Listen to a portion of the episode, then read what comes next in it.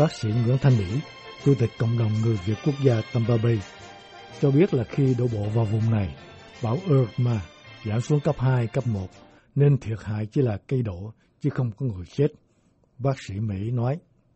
Cộng đồng cũng khuyến khích uh, cho tất cả các bác, các cô, các chú đều đi vô những châu tơ, tức là những cái cơ quan trú ẩn cho mùa bão đó. Cho nên là nói chung thì cũng không có bị thiệt hại gì nhiều ạ. À. Tampa cũng rất là may mắn ạ. À. Theo bác sĩ Mỹ thì một hiện tượng đặc biệt kỳ này là bão hút nước từ Tampa đổ xuống Jacksonville nên thành phố này bị ngập nặng.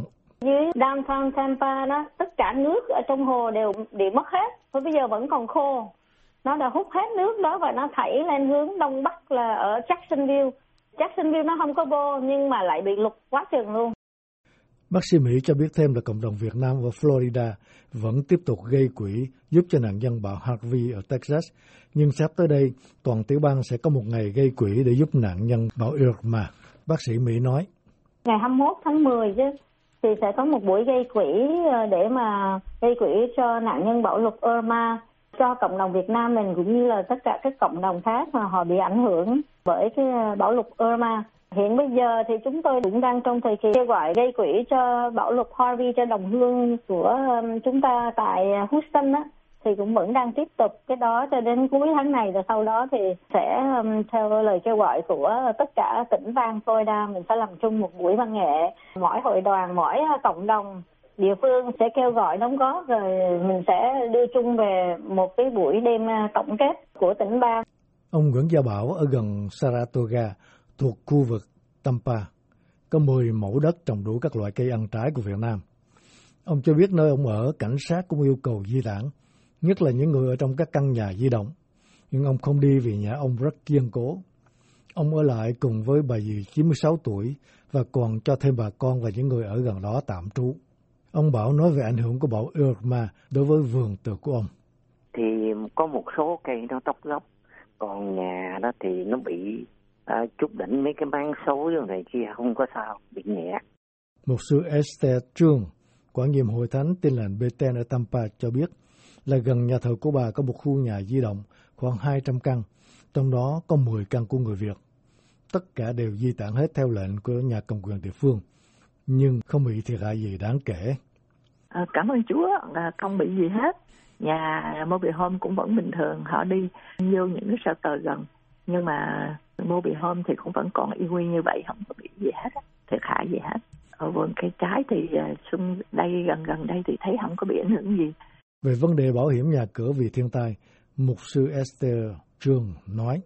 Ở đây thì phần đông ở trong hội thánh tín đồ đều có mua bảo hiểm hết. Còn những người dân thì sao thì có nhiều khi mình không tiếp xúc với họ, mình cũng không biết. Theo thầy Thích Quảng Trân, trụ trì chùa Phước Hội tại Miami, tuy bão không trực tiếp đổ bộ vào vùng này, nhưng đây là vùng gần bão nhất nên bị ảnh hưởng nặng nề nhất, đặc biệt là các vườn cây ăn trái. Có một số người mà có trồng làm vườn cây ăn trái á, thì có thiệt hại rất là nặng bởi vì um, sau cái trận bão thì những cái cây ăn trái người ta trồng á, không có thu hoạch được. Thứ hai là bị um, nó ngã xuống á, nó bị ừ. bứt cái gốc rất là nhiều.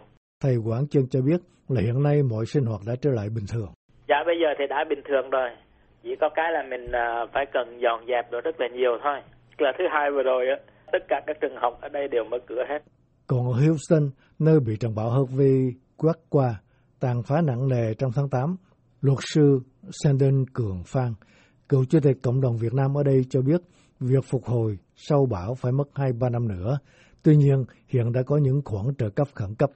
Khi mà ai gọi vào trước thì họ cử người đến kiểm tra nhà trước và bắt đầu bồi thường những cái đợt đầu. Và cái chuyện đó nó sẽ kéo dài theo cái ờ, thời gian cũng như cái danh sách người chờ đợi. Rồi từ từ thì có những người họ sẽ được trọn gói và có những người sẽ phải chờ đợi hay cung cấp thêm tài liệu tùy theo từng cái hồ sơ cá nhân. Nhưng mà cái quá trình ờ, bồi thường thì nó đã được khởi động và nó đang ờ, tiến hành. Theo luật sư Shannon Cường, vấn đề bảo hiểm nhà cửa vì thiên tai lũ lụt vẫn chưa được cộng đồng người Việt chú ý đến nhiều sau cái chuyến này thì phần lớn bà con là họ sẽ cẩn thận hơn cái chuyện mua bảo hiểm đó. Cho ngay cả khi mà chính phủ không bắt buộc phải mua nhưng mà cái lần này nhiều người bị thiệt hại bởi vì không có bảo hiểm thành ra họ sẽ cẩn thận hơn trong việc uh, mua bảo hiểm nhưng mà cái sự thay đổi về chính sách cái vùng nào là lũ lụt à, cũng cần phải à, được update lại à, tại vì cái đó là theo cái kế hoạch của chính phủ liên bang nhưng mà nó rất là outdated.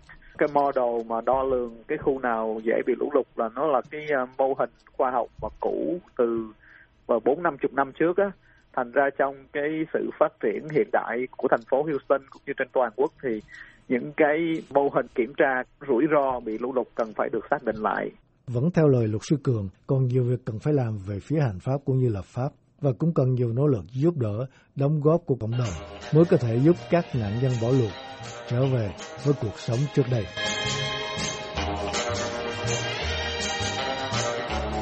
Chuyên mục câu chuyện nước Mỹ tuần này xin được kết thúc ở đây.